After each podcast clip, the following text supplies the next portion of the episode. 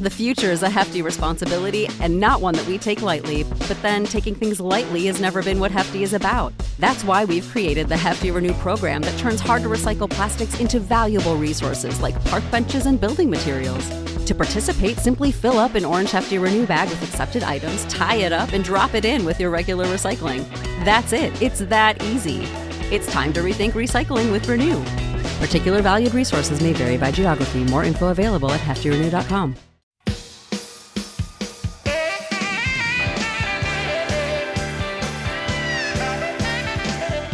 It's the SNL Hall of Fame podcast with your host, Jamie Dew, Chief Librarian Thomas Senna, and featuring Matt Ardill. And now, curator of the hall, Jamie Dew. All right. Thank you so much, Doug Nats. It is great to be back with you all once again in the hallowed halls here at the SNL Hall of Fame. My name is JD, and it's my pleasure to welcome you inside. But before doing so, reminding you to please wipe your feet. We keep this place spick and span. The SNL Hall of Fame podcast is a weekly affair where each episode we take a deep dive into the career of a former cast member, host, musical guest, or writer, and we add them to the ballot for your consideration. Once the nominees have been announced, we turn to you, the listener, to vote for the most deserving and help determine who will be enshrined for perpetuity in the hall. That's right, this is a forever game. We uh, we do this forever. Uh, we are joined by a first time guest today it's going to be pretty thrilling uh, to listen to Thomas in conversation with Nicole Brady, who is a morning news anchor out of Denver uh, for the ABC affiliate. Uh, we're thrilled to have her here, and uh, we're also thrilled to be joined by our friend Matt Ardill to talk about Ana Gasteyer. Hey, Jamie. Thanks. Uh, I am really excited. Love this performer. One of my Yeah. favorite sketches is by her. Really? Probably can't guess which. I'm not even going to try. That's right, sweaty balls. I mean, Oh, I should have guessed. who that. doesn't love a good sweaty ball? Right. They're salty and very, very glistening. Good God, man. Um, okay, I will stop with that. But yeah, so Ana Gasteyer, uh, height 5'5, born May 4th, 1967. She was a political brat. Her, her- she was born in Washington D.C. Um, to her mom, an artist, and her dad was a political lobbyist who later went on to become the mayor of New Mexico City, the mayor of the New Mexico City of Corrales. She grew up on Capitol Hill, and one of her friends growing up was Jimmy Carter's daughter, Amy. Yeah, for much of her childhood, she childhood she actually wore an eye patch, and she has said that she believes that influenced her to become a comedian because you know my, you know, you know all of our growing up as a kid with a health thing. A lot of the times, that's how we react to it. I know I did. That's why I, uh, how I dealt with my epilepsy. Now she she later attended Northwestern uh, University as a music major and graduated from Northwestern University of Communications with a bachelor in speech, theater, and performance studies. While at Northwestern, she was part of Paul uh, War- Warshauer's uh, improv comedy Meow um, before going on to join the Groundlings. Before getting into acting, she worked as a temp, switchboard operator, and a hostess. Like many people, uh, having to toil away in those really crummy jobs before hitting their big break. She is a trained violinist uh, and a singer who draws heavily from jazz influences. Yeah, she even has recorded a Christmas album called Sugar and Booze, because let's be honest, that is the core of Christmas. Know, the joy of man and sugar and booze. So I'm going to re- retake that. She's a trained violinist uh, and a singer, drawing heavily from jazz influences. In fact, she has even recorded a Christmas album called Sugar and Booze, because what says Christmas more than sugar and booze and, you know, family strife? Uh, she has 86 acting roles, three producer roles, and two writing roles. She's a former groundling who performed in small roles in Seinfeld, Party of Five, Frasier, and many more roles as a working actor. Her first acting role was actually, you know, talk about starting at the top. She was a, a patron of a soup restaurant on the t- show Seinfeld. After leaving SNL, she actually found success on Broadway and has had starring roles in Wicked and the Threepenny Opera, as well as as a voice actor on shows including Bob's Burgers. Uh, she's also published a cookbook called Cooking with Ana Gasteyer Recipes and Delicious Dishes Celebrating the Season. That really sounds like something that would, would come in a sweaty ball sack. Now, she said her favorite spices are cinnamon and smoked paprika. And as a philanthropist, she has done work to support Broadway Cares, Equity Fights AIDS, and helped support Planned Parenthood.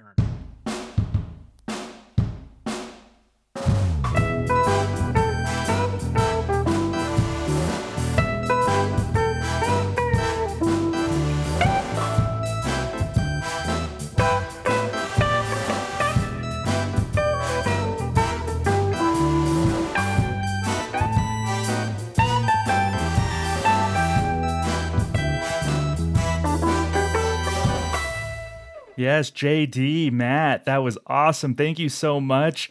Today we are talking about a wonderful cast member from the late 90s and early 2000s. And my guest today, I have the honor of welcoming my favorite news anchor in the United States, my Aw. friend, someone who's witnessed me do hours of karaoke in a whole lifetime ago. I want to welcome Nicole Brady to the podcast. Nicole, how are you? I'm great, Tom. Thank you. Uh, you are my favorite radio slash podcast broadcaster of all Oh time. gosh. From the days when we used to toss to you for traffic in Mhm. Albuquerque. yes. and and now moving up doing way more fun things, I guess. Uh, getting to talk about Saturday Night Live. Oh, I love talking to SNL. I love doing traffic too. In back in the day, in the mid 2000s, Nicole was a news anchor in Albuquerque, New Mexico, and I did traffic for for a radio station. So I would do traffic for the TV station, and we had a lot of uh, fun times. As, as much fun as you could have at uh, 6 a.m. talking Oh, yeah. about the traffic on television. But it was a great time. I love those days. Yes, it, it was. It, it, it it's uh, it's crazy to think how how long it's been. Uh, sometimes it seems like a different a different lifetime ago, like you said. Uh, and then we're both still involved in it, though. And I know Mhm. you were always really into uh, broadcasting and comedy, and and so was I. And so I'm glad we're both still talking about this stuff. yeah, this is wonderful. It's all it's all coming together. You have to remind me, what was your go-to song when we would go do karaoke? Ooh, good, great question.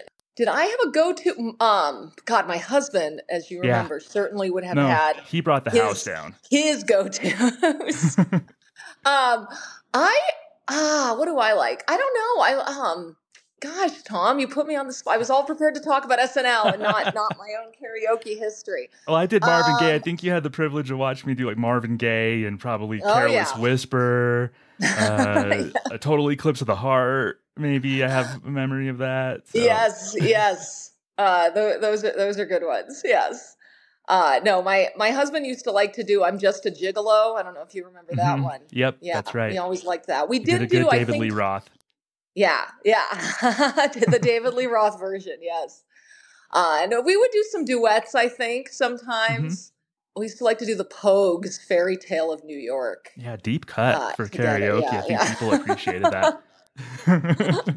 Uh, yeah. So, uh, gotta get. We have. I have not been in a car- like publicly performed karaoke in a while now. We've done some at home, but you know, we got kids. They are getting into it. so, think, uh, yeah, I think I'm retired. Yeah, well. I don't want to. My wife hasn't seen that side of me, so I don't want to like embarrass her too much Oh, out in I know. public. It's one. Yes, it was before we were recording like every moment of our lives all Right. the time. So sometimes that's a good thing. exactly. and so I know you're a big comedy fan. Uh, we Yes. talked, we talked a lot of comedy in the past, and I want to know like uh, what what's your history with watching Saturday Night Live?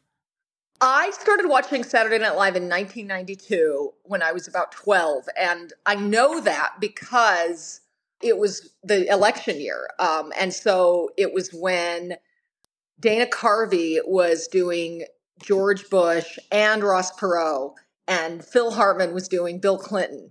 And they would have their debates on TV. And my parents were fans of SNL. And I guess that was the year they just felt I was old enough and would let me stay up to watch it. But I specifically remember it being that year because because of the election. So sometime around that 92 season, I would have started watching it and and just loved it. Watch I mean, never missed it ever since. As a child, at least through the 90s, I, I would never miss it. From there on, I remember that season would have been, you know, like we said, Dana Carvey and Wayne's World and Mike Myers and you know, Phil Hartman was still on, and I think Adam Sandler and Chris Farley and David Spade and those guys were, were getting in there in those those years. Uh, so those are kind of some of my favorite favorite years.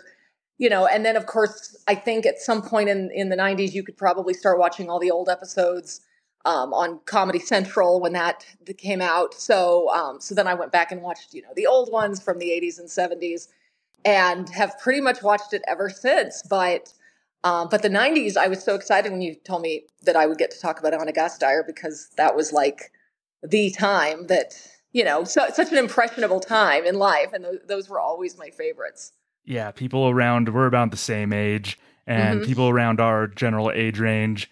Yeah, that was those were our cast: the Dana Carvey, Mike Myers, Phil Hartman.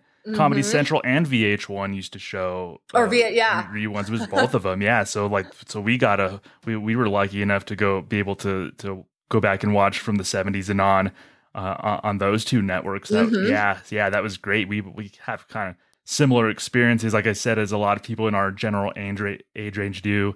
And I believe you've done a little sketch and improv. I seem to remember wa- going to watch you in Albuquerque do a little yes, bit. past. another another thing that uh yeah, uh, so I've retired from that. But Mhm. yes, Okay. uh we did. Brian, Brian, my husband, and I took uh, improv classes in Albuquerque together, and then performed a little bit.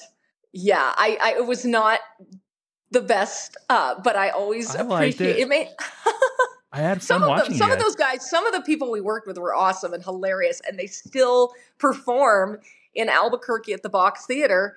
So for your listeners there, uh, they're amazing Mhm. and awesome, um, and, and so we continue to go watch them a lot. But we have since sort of retired from that. Um, but of course, I always really appreciated the difficulty of improv or sketch comedy and how difficult it is to make it funny. So I've always loved, you know, whenever we've gone to New York, Chicago, LA, uh, we go to the improv clubs, we go to the Groundling, Second City, where most of the SNL casts have Mhm. come from. I mean, we love all that stuff.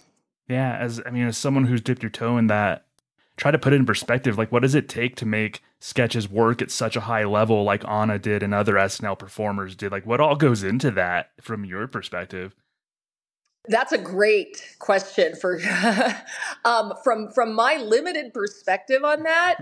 I always love it when I watch an SNL sketch that I can feel was something that someone just sort of improvised or came up with and then they just ran with it. And sometimes I feel like the best sketches are the ones that are kind of goofy. They don't really seem grounded in anything topical or Mhm. um, or, or, or, or like an, I, an idea that someone wrote down on paper, but rather more of just sort of someone, someone just getting up there and acting and, and, and maybe it started as, a- as a sketch they were trying, but it ran, it ran with something and, and went some other direction. And I feel like I'm sure that that has to happen all the time. I'm sure. So as you know, the writers are obviously extremely important to the show, um, but I also think that sometimes just those characters and those actors can probably just just take some of those sketches and in different directions and so both are really important i mean i i think writing good comedy is way more difficult than i would even know because that timing it's just so hard to nail. And I mean, I think we all know there are some really awful SNL sketches in the history of That's- the show that just Absolutely. That's the work. fun of being an SNL Yeah. fan. Though I think a lot of times it's seeing the bad ones because there's Yes, plenty. exactly. It's hard. Yeah. But then there are brilliant uh, ones Mhm. that stay with us forever. So I don't know if you're like me. Like I always like the ones at the end of the show, like the ten to one sketches. Just the oddball. Let's try this out and see if it sticks. Those are always like a lot of my go-to SNL yeah, sketches I were the weirdo those. ones. Sometimes, sometimes that, those were the best in the whole episode because they were just like the end of the show. Almost got cut, probably. um, sometimes those are the gems. Yeah, definitely. So, uh, our topic today is Ana Gasteyer. She was on the show from 1996 to 2002. That was an era that immediately followed a time when the show was actually in genuine trouble. Season 20, the show was in trouble. Uh, they always use the, the headline like Saturday Night Dead, but this is a time when that was almost going to come true. I think the humor, Nicole, was a little more crass, maybe not as clever before Ana got there. Ana got there in season 22. So maybe a season before Ana got there, they were starting to whip themselves into shape a little bit. But it was honestly like very much a boys' club at Yes. SNL around that time. And she's often grouped with Cheri Oteri and Molly Shannon for good reason. They were great. So, I mean, how cool was it from your perspective to be able to see like such talented women help to get the show back on good footing? Yeah, it, that's a great question, and and something I thought about a lot preparing for this. I don't know that I would have appreciated it as much um, a- as a teenager watching it, but you know, now looking back over even more time. I mean, wow. So so by the time Ana Gasteyer was on the show, had already been on for over twenty years. Uh, it's been even longer now since she was a cast member on that, or just as long. Um, and so when you look over all that history now, you can still really only point to, I mean, such a small group of women versus the group of men who would have gained fame and, and be household names from that show. And there are a lot more women now. Uh, but she was really, like you said, Ana Gasteyer, Cheri Oteri, Molly Shannon were kind of the first ones in the 90s. They had had, you know, really only a few before that. That I think I even looked through the history, and there was one season where I think Julia Sweeney was the only main player Right. and not a featured player, but one of the main cast members. She's the only only woman, and uh, and so and there were always women in there, featured players, things like that. But but just to to kind of go from those, like you said, that boys' club of maybe Adam Sandler, David Spade, Chris Farley, uh, those guys who were kind of you know taking the show in a different direction, like you said, to this newer era of really really great actors and tight you know tight sketches and like characters and more equal balance between um, the actors more of an ensemble i guess you'd say. That was pretty cool and it's definitely noticeable now when you if you were to go back and look look through those years again how remarkable that change was from kind of the the guys who wanted to be the funniest person you know adam i mean adam sandler chris farley david spade they were stand-ups they, they you know they were they were hilarious. I mean i loved those years don't get me wrong. But then you get into the years where it's not the people but it's the sketches that you remember. It's the delicious dish the npr sketch with ana gasteyer or the cheerleaders or um, or or molly shannon as mary catherine gallagher yes. Uh, so so you have those years that come in and it's more about these sketches. And will ferrell as brilliant and amazing and, and as he is I think I've read other people say this too. I mean, it was all about the sketch partner there too, and he always made whoever he was with look amazing too.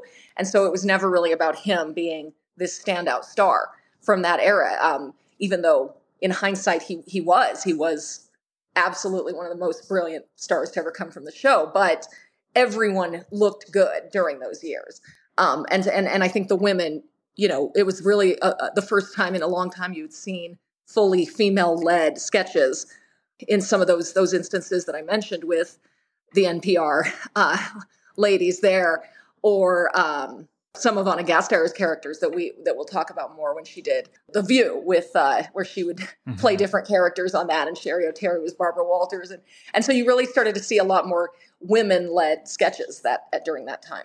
Yeah, that was such a pivotal point as far as that goes. We had Jan Hooks. She was probably the most memorable a few years before them, but even she, like that perspective, she she wasn't always able to, or maybe allowed, I don't know, but she she didn't always give that the perspective quite like Ana and Cheri and Molly mm-hmm. did. Uh, Jan Hooks served different roles in a lot of sketches. A good example, I think, of like that trio and that dynamic to me was there was a sketch from October of 98. The three of them played hosts on MSNBC. They were discussing the Hillary and Bill Clinton's marriage. And it went from like a semi serious news program to a slumber party. Do you think Hillary Clinton is pretty? Oh, she is definitely pretty. Oh, come on, that left wing feminist propaganda. She's not that cute. She has a very pretty face. Sharon. Hmm. Well, not to sound like the president or anything, but it really depends on how you define pretty. I mean, she's not like model pretty, you know, but like on a scale of one to 10, if one was like the crypt keeper and 10 was like Jennifer Love Hewitt, I'd say she's like a, you know, like a six or a seven. Oh, come on. Yeah, I think Hillary's the kind of pretty where, like, if you didn't know her, she wouldn't catch your eye, but if she was your friend, you'd be like, oh, she's totally pretty, you know? Something like that you might see in the late 70s with Gilda and yes. Jane and uh, Laraine Newman. But something like that, we hadn't seen, to me, we hadn't seen something like that in a long time. Lucy Lawless was playing a legal expert who got in on the fun. So just to see that perspective of like, we're serious news people now it's a slumber party because that's, you know, that was commentary on how the Clinton scandal was being covered uh, around that time. That was just yeah. such a, like a great example to me of of that perspective and how the three of them played really well together. I loved seeing some revisiting some of the commentary on on Bill Clinton that they had during that time. That was that was fun. So we could get into some of those sketches and characters. Yeah. So what's like maybe the first one one of the first ones that comes to your mind when you're thinking of Ana Gasteyer? A couple. I mean, one of one of the first ones that comes to mind is the. I mean, I loved Delicious Dish NPR. Mm-hmm. They nailed that so well, and I remember because I would drive to school at that time. So you, I do remember listening to NPR, and they they were so spot on with with how those hosts talked. Now, Terry, the days are getting longer and the mercury is rising. it sure is, Margaret Jo, and that can only mean one thing summer. Summer. now, one of my favorite things about summer is that you can have your meals outside. That is neat. Yeah, it's fun. Because it's warm. It's warm outside. Yeah. Summer's my favorite season. Same here because it's hotter than the rest of the year. Yeah, it sure is. Yeah, it's neat, isn't it? It's fun. It's yeah, neat. It's neat. It's good, times. times. Yeah, it's Compared to how most of us listen to the radio and the shock jocks and whoever that you listen to the radio, um, you know, back back then and, and still today to some extent, I don't really. I was part of a morning zoo myself, morning, kind exactly. of a little bit on KOB FM. I was yeah, kind of exactly. like a part of something like that. Exactly. You have that style, and then and then so NPR was just so different, and they just nailed that. And even you know they were so funny with their soft spoken and their comments to each other, and just it, it, it's it's hilarious. They just uh, were so spot on, and and then of course they had just the funniest topics and guests. I mean, the sweaty balls with Alec Baldwin is a Christmas classic. Tell us about your balls, Pete. Well, over at Seasons Eatings, we have balls for every taste popcorn balls, mm. cheese balls, rum balls, you name mm. it. Wow. My mouth's watering just thinking about those balls. It's been years since I've seen any balls. Would you like to see my balls now? Yeah. Yeah. Whip them out. Whip them, babe. That just is one of those that's in pop culture now. That's, you know, if you say that term, people know what you're talking about. yeah. Usually, and um, and then they, you know, I watched, I rewatched an episode with John Goodman on there that um, that cracked me up. Uh, the, so the guests that they would get on, what they would get the host host to do in there, so funny. Uh, so I I loved that one. Something about the delicious mm-hmm. dish what really stood out to me was just how it takes a lot of confidence to do something so quiet to do material yeah. that quiet like it was very quiet understated even before all the innuendo would start Mhm. Like with the with the sweaty balls, Alec Baldwin didn't didn't get on screen for like two and a half minutes. And Right. Sometimes that's an entire sketch. So Ana and Molly Shannon had to carry the sketch with a with an understated, quiet kind of tone, and that takes a lot of skill. That takes a lot of confidence in the material and the performance to not shout something from the rooftops like that. Does that make sense?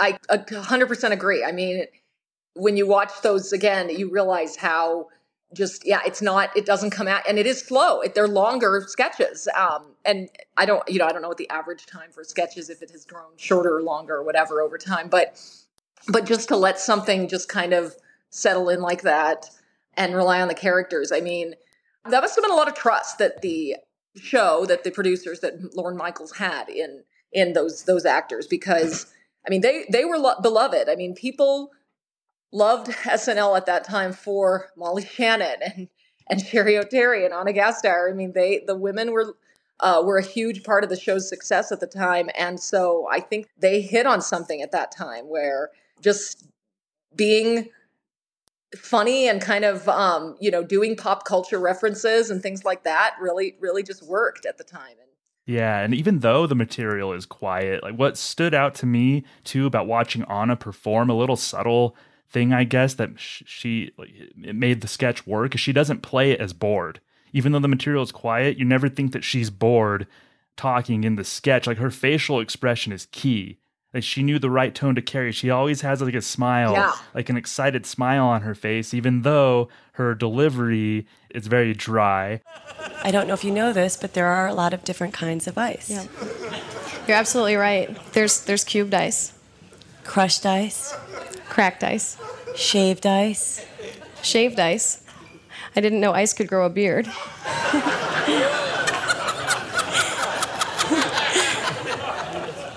That's funny. Did you just think of that right now? No, I thought of it last night and wrote it down. if she broke in this in these sketches, they would f- die. Like they wouldn't work. Like there's some sketches where it's fun to see them break. Something like this, Yes. it would just totally ruin all the comedy. So that's something about Ana's performance that just struck me rewatching these was just she carried the perfect, perfect tone. I don't Catchphrase. know that she ever broke that I remember seeing. I mean, and Yeah. uh, uh, you know, I don't know that that that group really was was known for for that. But I mean, they you know they took it seriously um, to the extent that I mean, it was hilarious. They were zany and wild and out there, but but in the performance of it, it was all business there and just great acting and comedic timing and really getting into those characters. I mean, I, you know, it's fun because I, can't even, I just can't even picture Ana Gasteyer ever breaking up or laughing during a sketch. And No, not really. and she- That's, yeah, that was Jimmy was just- Fallon's department in Horatio. I- that was kind, that started a lot with Jimmy Fallon uh, for sure. Yeah, yeah. um, you know, and uh, but but you know, no one was going to be the one who's throwing it off, kind of in those cases. And so, yeah, you're right. Like that would have j- just to laugh or just throw something else in would have thrown off that sketch. But yeah, uh, these but yeah, delicious dish were- sketches were just classic. Good times, Yeah. Nicole. Good times, good times.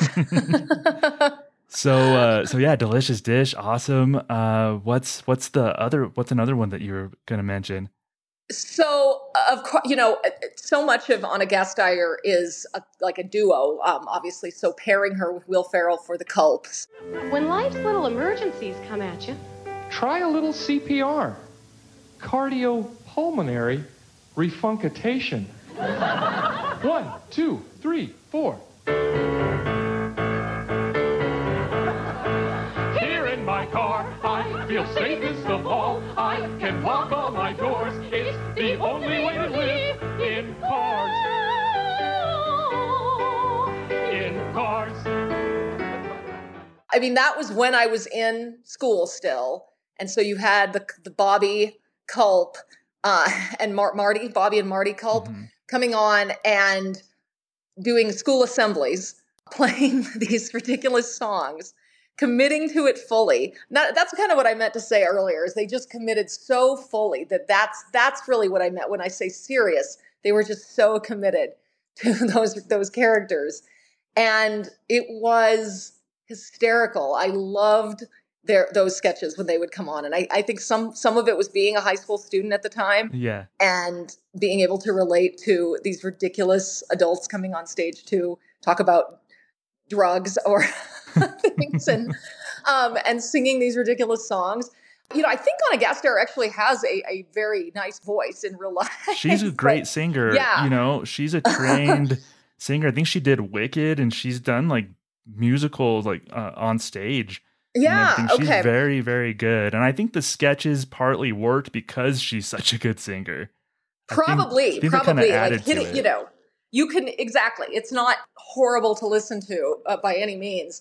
It's just hilarious. It's just funny uh, because they're just so out there and wild. And I, I love that one because with both Ana Gasteyer and Will Ferrell, I just I just feel like they work together so well. They they they might have played they played off each other so well. Mm-hmm. Um, you you know again there might there, I imagine there was probably some improv in a lot of the rehearsals for those. Yeah, Um, I think so. The, the two mhm. of them and Paula Pell helped them write this. So I think the three of them did a lot of improv there at the office. And yeah, what a what a fun, fun sketch. I used to perk up like when these would come on. I just always wondered what songs they would sing during, Yes, during exactly. the medley. Like, yeah, what are we gonna get? A lot of the times They're it was like a yeah, it was a hip hop song with suggestive Baby lyrics. Back. Baby got back, something like that, which I think was one of our karaoke songs. To be honest with you, so it kind of fits. But Yeah, I, that sounds about right. Yeah, exactly. Those great '90s songs. uh, so you know, no, those, that was amazing. I loved her as Martha Stewart and Celine Dion. So we can talk about both of those. I mean, so so obviously we talked about some some pairings uh, that she had uh, as a solo kind of performer. Obviously, Ana Gasteyer could hold a whole sketch on her own. I recently was I was reading uh, in getting ready for this that I, I just googled Ana Gasteyer Martha Stewart, hoping to find a clip, and of course I did. And and that, but I was reading that she credited the the topless Martha Stewart Thanksgiving clip with preserving her job there. She said in an interview that that was when she knew she wouldn't get fired from the show because it just was such a hit. And it was. That has come up in a lot of the holiday specials, of course, over the years. So it's one of the sketches that I'm a little more familiar with that, um, of, of her Martha Stewart impressions. And it cracks me up every time. Hi there, I'm Martha Stewart. It's my favorite time of year. Sleigh ride, caroling, and wassail. These are just some of the things that remind us all of Christmas. She's so deadpan in a way and, and dry, like you said, similar to, to some of her other characters, but just just hilarious. uh, with with with uh, you know, just a, a black bar over yeah, her top there, and um, and and yeah, the whole thing it's it, it just so brave, and she's just you know really out there, bearing all all all on her own out there. Um, but Mar- Martha Stewart was brilliant. Again, kind of like NPR, it just nailed the absurdity of of her in some ways of, of that that character of having this homemaker like that on TV, kind of. And so that was that. I just always loved Martha Stewart. around that time, Martha Stewart, that was before she went to prison. Yes. So she wasn't, she was just thought as just kind of cookie cutter, no pun intended, uh, boring kind Yeah. of lady on TV. So that's where a lot of the comedy came. And then afterward she has a little more, she's best friends with Snoop Dogg now, and she's been Yeah. in jail. but back then in 1997 or 98, she was had just this square dry persona so so it was even funnier back then everybody saw martha stewart topless with the black bar covering her and it was like it was like such a such an opposite of how we viewed martha stewart Oh yeah, scandalous kind of. Yeah, exactly. Yeah, and that shoulder shimmy at the end that she Yes. does, just like the the perfect like capper to that sketch. It was wonderful. She had two other really good ones that I liked. Like, uh, um, if anybody hasn't seen these, go look them up. It's a St. Patrick's Day sketch with when she played Martha Stewart. It was like Mhm. a little edgier persona again in that St. Patrick's Day sketch. It's uh, uh, kind of played against type as, as far as what we know about Martha Stewart. Kind Mhm. of revealed a sort of dark personality underneath all of that. Uh, there's a Halloween sketch that's really funny. She's giving tips on pranks. Toilet paper has become a staple of the Halloween pranksters toolkit. I'll show you how to design, plan, and implement a TP job that is both visually stunning and full of m- mischievous good cheer. This is what I did to my ex husband's house. The egg has been the weapon of choice for Halloween revelers for hundreds of years, chosen for its sticky texture and its lingering sulfurous smell. Eggs are a great way to make a lasting impression. A robin's egg splatters in a prism of harvest colors. And apparently it has to do with like she mentions her ex-husband and there's a lot of like funny bitterness something unhinged underneath the surface that ana does a good job i think of letting out in small bits. I think to me too nicole when i when i see really good comedic actors like phil hartman used to do this really well is where he, he would play it straight and have a straight delivery but you can tell there was something really unhinged below the surface. Is like that's Mm. something that that you've noticed with some sketch performers Yes, I, I think you're right. Um, they are not letting on how ridiculous this could get, I think, in, in some ways. I, I think you're right. That in, in, in the Martha Stewart example, exactly. She's still she's committed to playing it so straight. And of course, when in, in Saturday Night Live, as when they bring back characters, as they do over the years, we've seen so many recurring characters. So you have to push it a little further each time and make it a little different each time. And so I think in those later sketches, when um, when it, when it got darker or or uh, just sillier, you still have to stay fully committed to the um, uh, to to just kind of the the seriousness of the character, and and it just makes it funnier. So uh, so I I certainly think that that's true, especially of those recurring characters on the show. Yeah. Um, a character that she was played really big though, uh, and we were going to talk about was Celine Dion. yes. so which I love. yeah. I loved her as Celine Dion because that was those.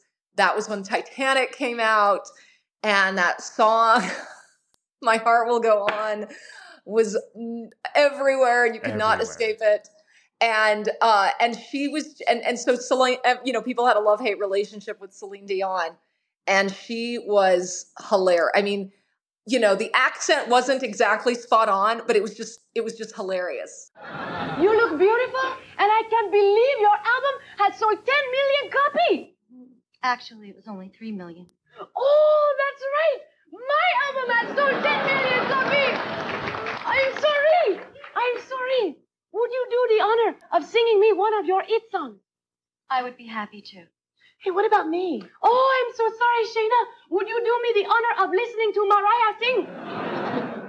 total caricature in that case and just probably one of the bigger like you said more zany roles that she did was celine dion and just i am the best singer in the whole world You know, i mean she just uh, just made it bigger and better and and I, I yeah i always loved it when she would she would do that one Something I love about impressions, you may agree, is to me it's not enough to sound like the person exactly. That's fine. It's more of like a parlor trick or something to sound exactly Mhm. like someone. There needs to be a a viewpoint, a take about that Mm. person. And I think this uh, Ana Gasteyer had one here with Celine Dion, the bragging about herself, often in like a passive aggressive sort of way, uh, liking the spotlight on her, pushing Mariah Carey, played like played by Cheri Yeah. Away Uh-huh. from her. I think Ana really found a take on Celine Dion, and not just a here's an impression of Celine Dion. Yes. Uh, yeah, absolutely. That that's such a great point about impressions. Um, because it is impressive when someone can do a really spot on voice. And I could watch uh, those great the greats, Dana Carvey, uh, do impressions all day.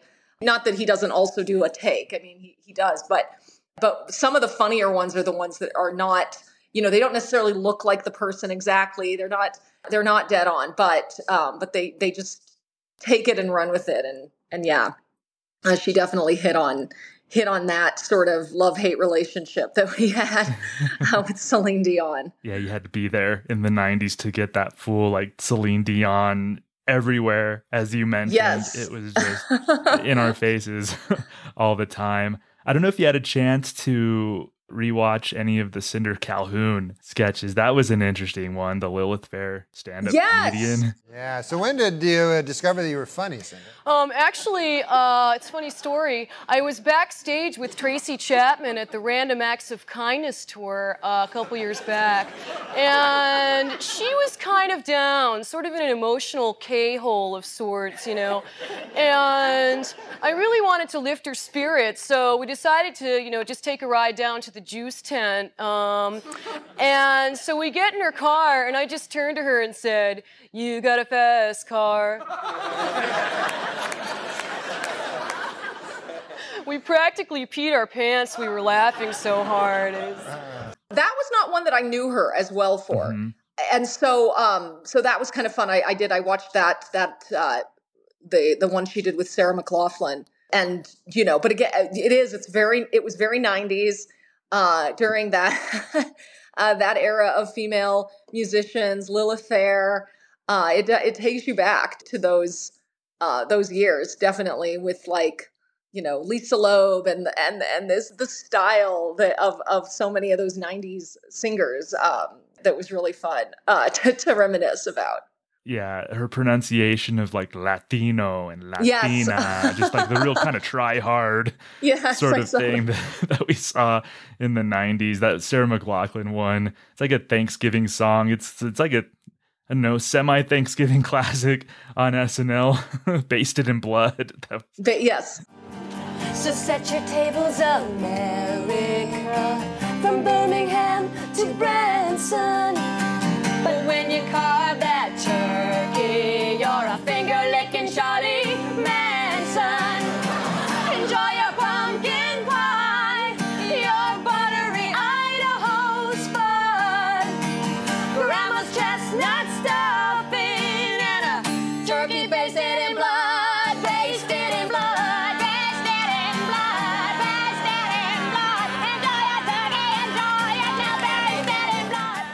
such a Um, good take on that type of person. yeah, that political stance that uh, that was popular and and yeah, Yeah. It, ex- exactly. It just it was very true to the time. Did you get a chance to watch the uh the sketch that I sent you for a specific reason? It was the I Nine did. News Morning Edition one. Yes, I did. All right. So this was one where it was in season 27. Ana Gasteyer was in, and uh, she plays a news anchor uh, along with Will Ferrell, and some stuff goes wrong in the studio. So I'm curious, like watching this sketch as a news anchor, how would you handle some of this stuff? So like one of the things is first they start with no chairs. So Yeah. they're just like they're, they're just like super short behind the news yeah. desk. Like what would happen if you just showed up to, to work and there's like no chair behind the desk? Some, so I don't, I, you know, we've not. I don't know that we often show up with no chairs, but they're all over the place. You know, different people sit in them, so they're down really low or they're up really high. I mean, they we we definitely have that problem where you can't adjust it, and so we're there trying to bounce on the chair to get it to go down because it's been raised Yeah. all the way up. Someone's doing a countdown for you. you Um, have like five seconds and you're still yeah, trying to I'm adjust just your sitting chair. there like trying to get my chair down. You, I mean, honestly, this is not a story that would entertain. I'm sure most of your listeners, but we have had the biggest battle over chairs in the newsroom I'm currently in. That I won't even get into it. It became a thing where we were uh, on the mornings. We, we we kept seeing these emails back and forth between some of the talent in the day, daytime and the chairs complaining about the chairs and the guy who's in charge of the chairs working to get better chairs and we, just laughed like what where what what is what is the problem just get us some chairs that it's work like it's, it's Um, becoming a so currency it- or something. Yeah. yeah it really exactly it really is ridiculous some of the things that that are so true to a real newsroom when whenever snl has made fun of news and i love when they make fun of news of course they are dead on with so much of it i mean uh, so much is kind of a cliche uh, that the anchor anchors have egos and um, and and uh, what's going on when you're not supposed to be on camera when you think you're not on camera Yeah. but the camera pops up. And so in that in that when you sent me the nine news morning uh, morning show it's just like that. It's like it's like people who are trying to be really friendly because it's a morning show as you and you you you were part of a morning show you know how it is. Um, and you're trying to just kind of keep things um, you know happy and and then things are going wrong, like the tape goes wrong, and uh, and and you have to think that's kind of the some of the origins of Ron Burgundy with uh, Will Ferrell. Yeah, that that's a good point. Wow. Yeah. I didn't even think of that. That's probably a, like a really good point. I, I mean, I mean, I've heard he based it on on an actual old anchor in in um, you know somewhere where he lived uh, growing up, and um and and I'm sure there were many inspirations, but you know you start to see in those old '90 news sketches that hint of Will Ferrell, that that Mhm. arrogance and There was that wake up Call- and smile where it basically turned into Lord of the Flies because the Yes. teleprompter went out. the te- exactly the telepro you know the tape guy's not there they keep playing the wrong tape Yeah. uh they show will ferrell like picking his nose in one spot i mean i've been i've been caught on camera where you think it's supposed to go to the other guy and it comes to you and i think okay, i've never been caught picking my nose Eating a Oh, sandwich. God. Ana Gasteyer eats a sandwich when she's off camera. Have you ever eaten a sandwich, Nicole? We okay, so yes, I have been caught with food in my mouth. so not too many times, but um, I've been caught with uh, having having taken a bite of something and it comes back to you sooner than you thought. And I honestly, I think the last time it happened to me, so a few years ago, but I it wasn't like gum or something where I could just kind of spit it out real oh. quick. I just had to say, I just had to finish chewing it. This is great. You're gonna And go viral one of these days. I know, I know. I'm. I, I- guess. I sometimes I wonder if if they don't go if if no one's calling and complaining, does that mean no one's really watching? Because I'm sure no one really needed to see me finish chewing and. But um but but no that uh, the, all of that stuff really really happens you know? And yeah. Uh, in the real world you roll with it and you don't necessarily comment on it. I love um in that particular one you sent me someone has written lines into Ana Gasteyer's copy that she's reading that are not that are just ridiculous. The world's oceans may hold the secret to curing breast cancer. Recent studies at Johns Hopkins University have shown that plankton holds a certain enzyme that makes booby cancer go bye bye. So bye bye booby cancer. It, I'm. I'm sorry. Once again, I'm sorry. Some very unprofessional writing. Once again, it just snuck right by me. We do. I, I would never say booby, booby cancer. We we are we are indeed having a rough time here. It's like a child wrote wrote the copy. and You- she says like what what i wouldn't say no i didn't i don't know who wrote this i wouldn't say that and so so they they hype they play up the egos. I mean obviously i would like to think most of us real news anchors read our stuff beforehand and, and would catch anything like that and some of those would never happen to us but they love to play up that the anchors are just really people who are there reading a teleprompter uh, and Right. anything that comes up on it. Um so no i There's also a stray dog in the studio. and the stray dog What would you do if there was a stray dog that just walked into your shot? at- Well, there were anchoring? was. It's Steve Stucker in Albuquerque He did have his dogs Uh, you're right. Did one of them ever ever go loose? Did you have any problems with with those dogs in studio? Uh, we had so a few that I remember. Um, one time, one of the he those dogs. Do, Steve was a dog trainer as well and had his dogs really well trained. Uh, but one time, maybe it was a newer one, pooped in front of the news director's office, right in front of her office, like he knew. And she banned dogs for like the rest of the summer. She said we were going to have the dog days of summer or the no dog days of summer. And Steve's dogs, who are always there on Fridays, were banned. um, of course, in the end, he won, and, and they they came back, and people loved the dogs. Absolutely. Um, but but no, they would they would run. Yeah, they would. Uh, mostly they were they were good dogs, but they would um, sleep. They would just kind of lay down anywhere in the studio. So you'd be walking over to do another shot at another camera, and you're stepping over one of them. um, I don't remember all their names, but.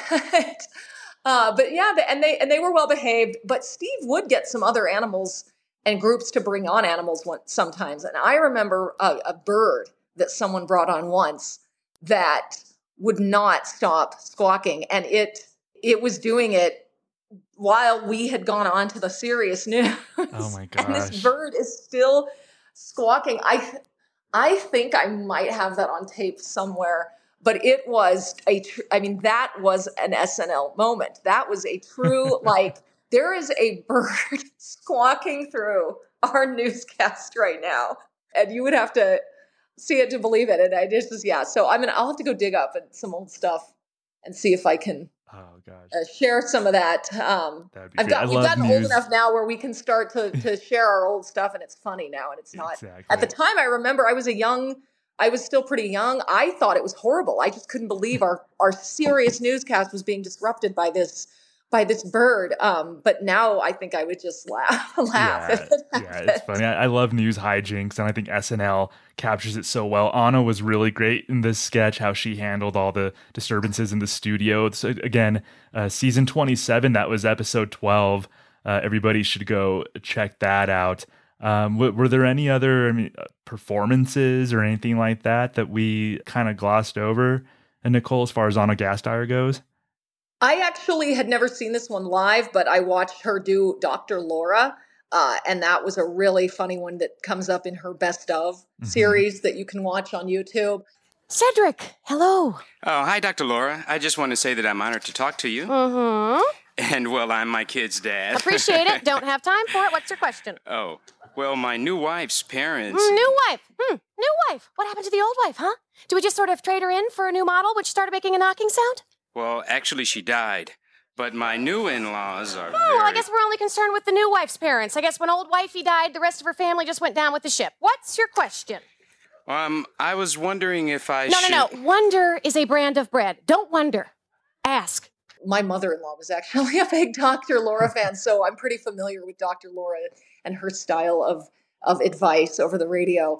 And she was just hilarious, just so mean to the callers. And um, and I thought, wow, that was that was great. I mean, just again, t- just taking a, a current uh, figure in the media and in pop culture that some people would have been, you know, I wouldn't, I wouldn't have probably been aware of her back then. So, so that's probably why I kind of missed the sketch. But, um, but nowadays that that just really that had me cracking up. And then, uh, so so yeah, that's another thing. Some of these, you know, are funnier on rewatch because now you really process the kind of the people in the news of the time and the and the characters. I mean, like I was saying, I really thought it was hilarious watching The View again, um, and what they said about the Bill Clinton uh, situation um, with Monica Lewinsky and and those things. Uh, so so Ana Gasteyer, I saw she played Joy Behar on The View. She also would play a guest star at times, and so that was really funny. And again, just all female driven. It's just it's the women um, of the show just carrying the biggest kind of stories of the day that SNL you know would have had uh, very high up in the in the show, and and they were just they just nailed it. Yeah, yeah, that was so good. If those events had happened, I think in maybe season 20, like towards the end of the Sandler and Farley years, I don't know that I would trust them to handle it so well and with such clever with such clever takes behind it. I think it would have been real heavy-handed if they even touched on it at all. Mm. And to me, to me, I, I think we're so so- just so thankful that we have people like Ana Gasteyer who were on the cast to take on some of this material and some of these people in the news and in pop culture, uh, like she did and like the rest of the cast did. I think it's for the better. I mean, that transition from the mid 90s to like Ana Gasteyer, Will Ferrell, and them, I think it was a transition that was so much for the better. Like, uh, basically, she was part of a cast that saved the show, essentially. Mm-hmm. Yeah, absolutely. I mean, that, as as you said, that was one of the years that they were really looking at ending it and um, feeling it had run its course. And that really, like you said, it kind of got them back to tighter sketches. You had said it had become a boys' club. It had become kind of, you know, a little raunchier, maybe.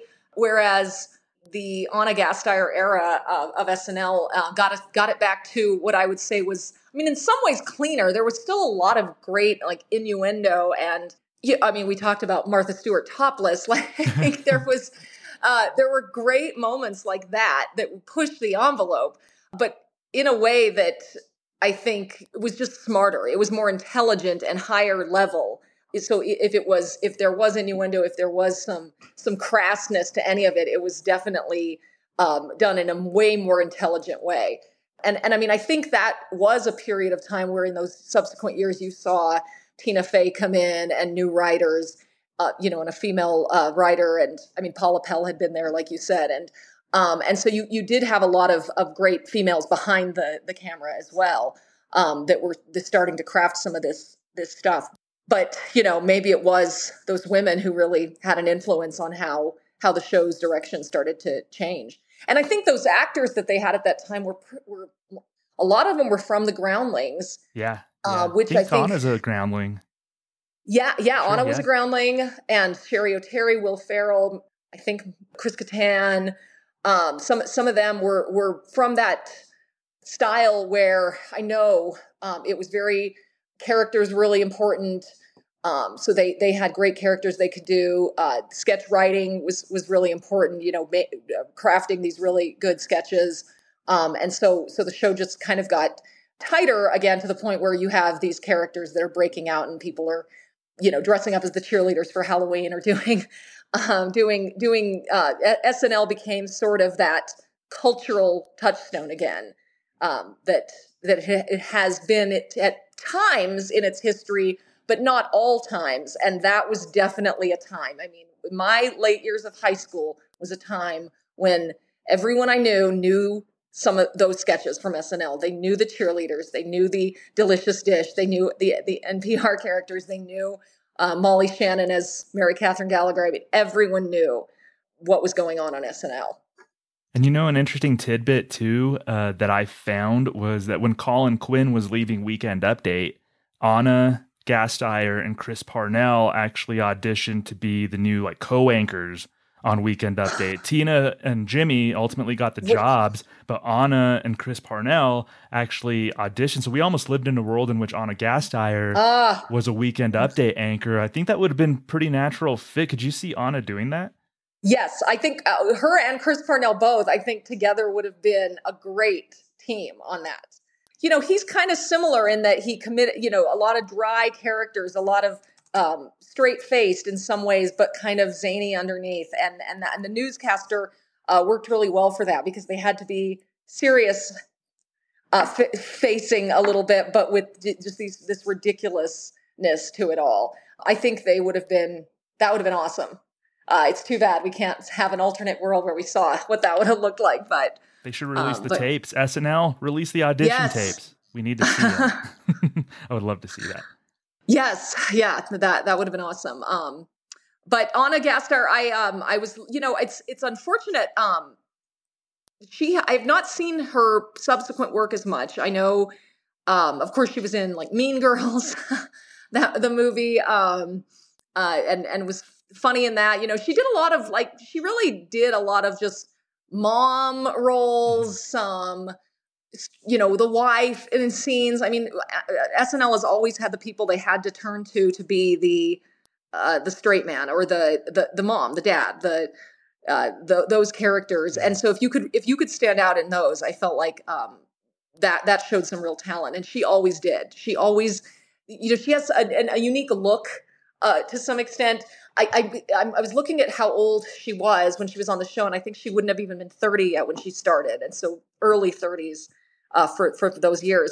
And I'm thinking, wow, I mean, she she could play this range. I think she always seemed maybe a little older um, than than she was, and just could could play those those roles so well. There, there actually another sketch I really enjoyed rewatching that I remembered was this. dis- It's called the Dysfunctional Family. Was it Sarah Michelle Gellar who was Sarah? Michelle Gellar. Okay, yeah. Uh-huh. Uh, and um, and Will Ferrell just gets re- you know just so angry. Will you stop interrupting? you know? And they're eating really loud with their Yeah, and, she's the perfect mom in that too. and she is. Did you pick up my dry cleaning? Mm, it's not ready until Thursday. I thought you said it'd be ready today. No, it's going to be ready Thursday. Well, you know I have that meeting tomorrow. Well, I'm sorry. I wish you weren't a liar. I didn't lie, Ted.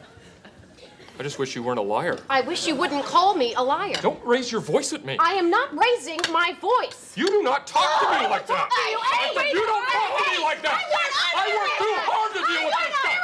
I work too hard. I am a division manager in charge of 29 people. I drive, I drive, I drive a Dodge Stratus.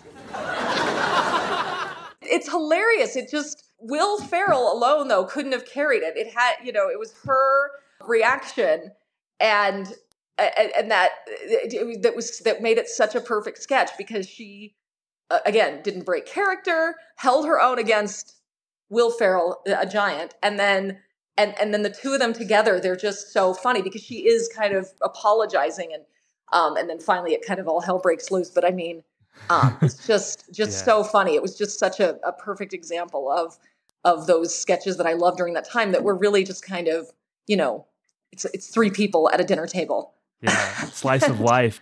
Those are some of my favorites when when you get the the one character who who's over the top, the others have to, and, and if they keep it together, I mean that is that is just as funny in some ways as when when you get to see the, the few where they kind of crack up.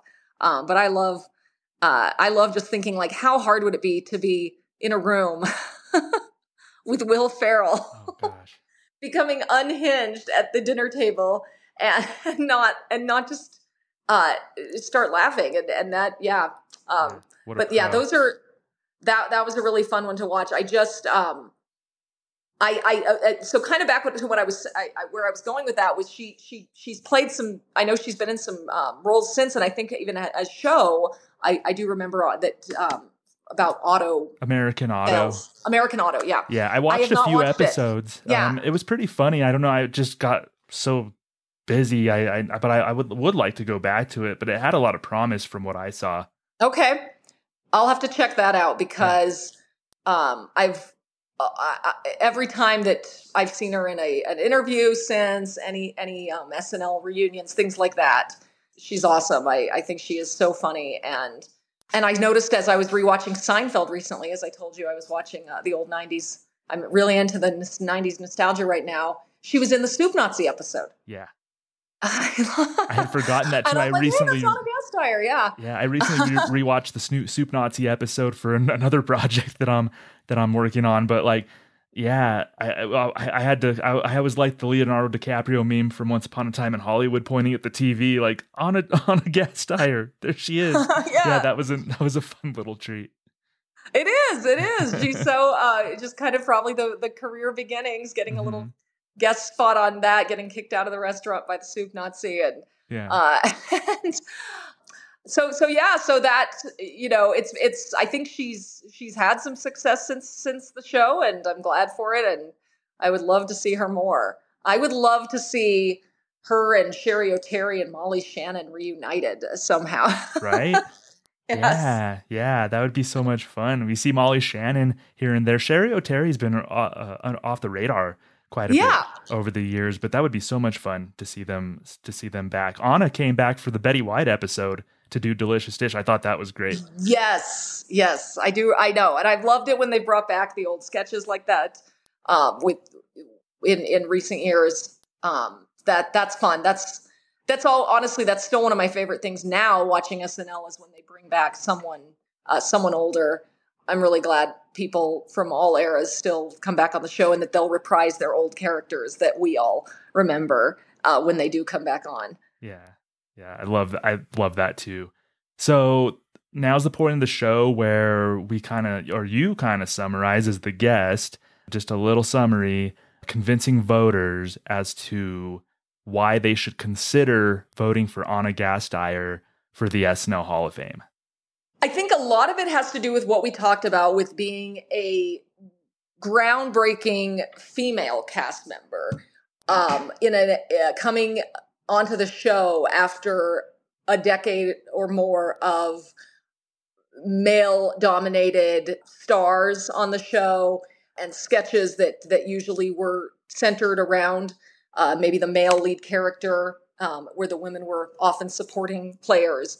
And so for that reason alone i mean just being part of just really really uh, uh, when you look at the main cast list from that era it was those three that we've talked about uh, Ana Gasteyer, Cheri Oteri, and Molly Shannon, who were the three female main players on the show um, uh, before they started started really increasing some of those numbers later on. Um, but it, it's, it's just wild to think. I mean, it was it was just three of them uh, that that were in that main cast, and and so I feel like she was part of an era that redefined SNL again, that brought back uh, character driven comedy uh, that, that that relied on the actors on the show to really come up with these memorable characters that appeared time and time again, that you could reliably create a new delicious dish sketch or a Martha Stewart sketch.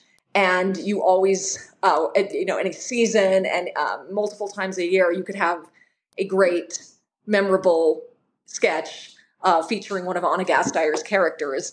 She did it all. I mean, she she played the she could play the straight woman to Will Ferrell's zany uh, zany male character, but she always stood her own ground against that and never disappeared in any sketch that I remember. I mean, she, she just with her unique voice, her unique look and style, I feel like she always stood out in a sketch.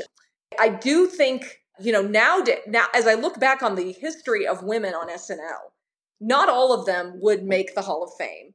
There are a lot of them and and really, you know, because there haven't been, you know, as many women on the show as there have been men, a lot of them would would I, I feel like I'd, I'd, say, oh, all these women were great because there are fewer numbers of them. I I, I tend to to remember uh, most of them uh, pretty well, but not all of them would make the Hall of Fame. I think in recent years you certainly saw the eras where Kate McKinnon and Aidy Bryant and Cecily Strong took over again as like the reasons to watch the show. And you had Kristen Wiig, and you've had you've had um, and Tina Fey and Amy Poehler, and so you had had those times in history where a female was one of the main reasons you were going to watch SNL. And I really feel like Ana Gasteyer was one of those reasons to watch. In the 90s, you had uh, Ana Gasteyer, Molly Shannon, and Cheri Oteri. I feel like they deserve their spot in SNL history, and Ana Gasteyer certainly deserves her spot in SNL's Hall of Fame uh, for being a groundbreaking comedian.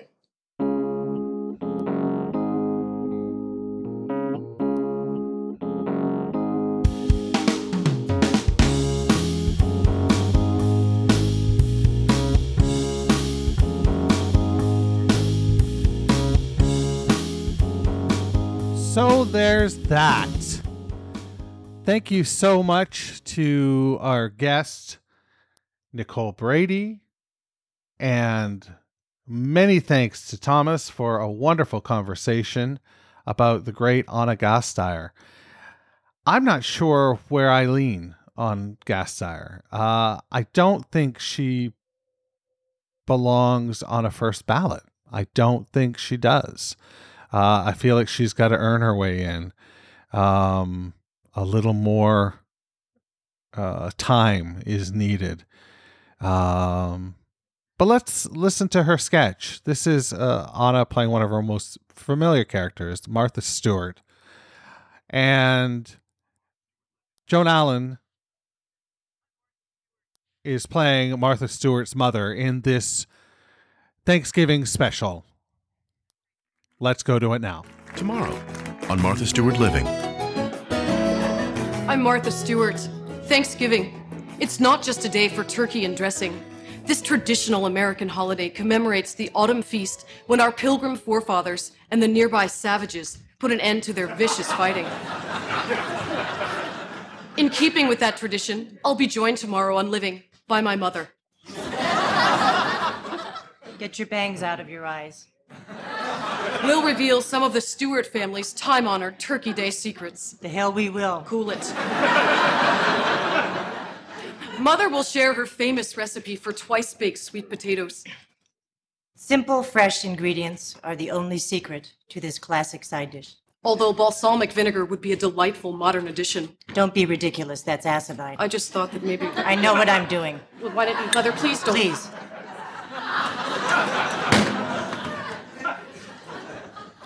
The table setting is a wonderful opportunity to marry family tradition with personal style. I've offset my grandmother's stoneware with miniature gourds and these luxurious Moroccan textiles. Your grandmother hated Moroccans.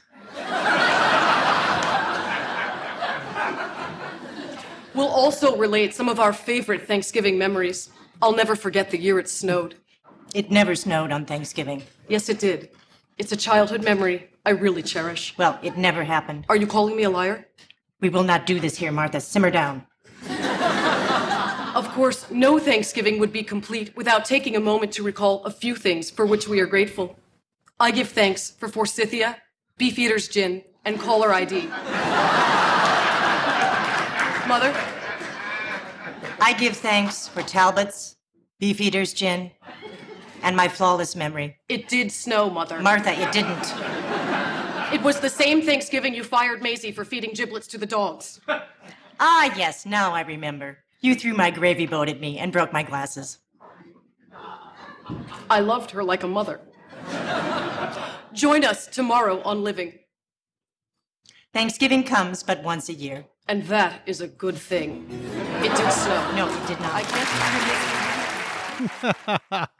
That was great. Uh, definitely, again, one of her more famous characters, Martha Stewart, uh, and you can see why she she just does a fantastic job with the with the role, and uh, there's some great jokes in there too. So maybe that seals the deal for you. Doesn't quite seal the deal for me, but that's just me. You might be thinking something completely different. Maybe you're in Nicole's camp and you think she belongs in right away. This is your prerogative. This is a democracy at work. You get to cast your vote when voting opens. So do that. And please, on your way out, as you pass the weekend update exhibit, turn out the lights on the wall because the SNL Hall of Fame is now closed. Thanks for listening to the SNL Hall of Fame podcast. Make sure to rate, review, share, and subscribe to the show wherever you get your podcasts. Follow us on social media at SNLHOF. This is Doug Denant saying, This is Doug Denant saying, see you next week.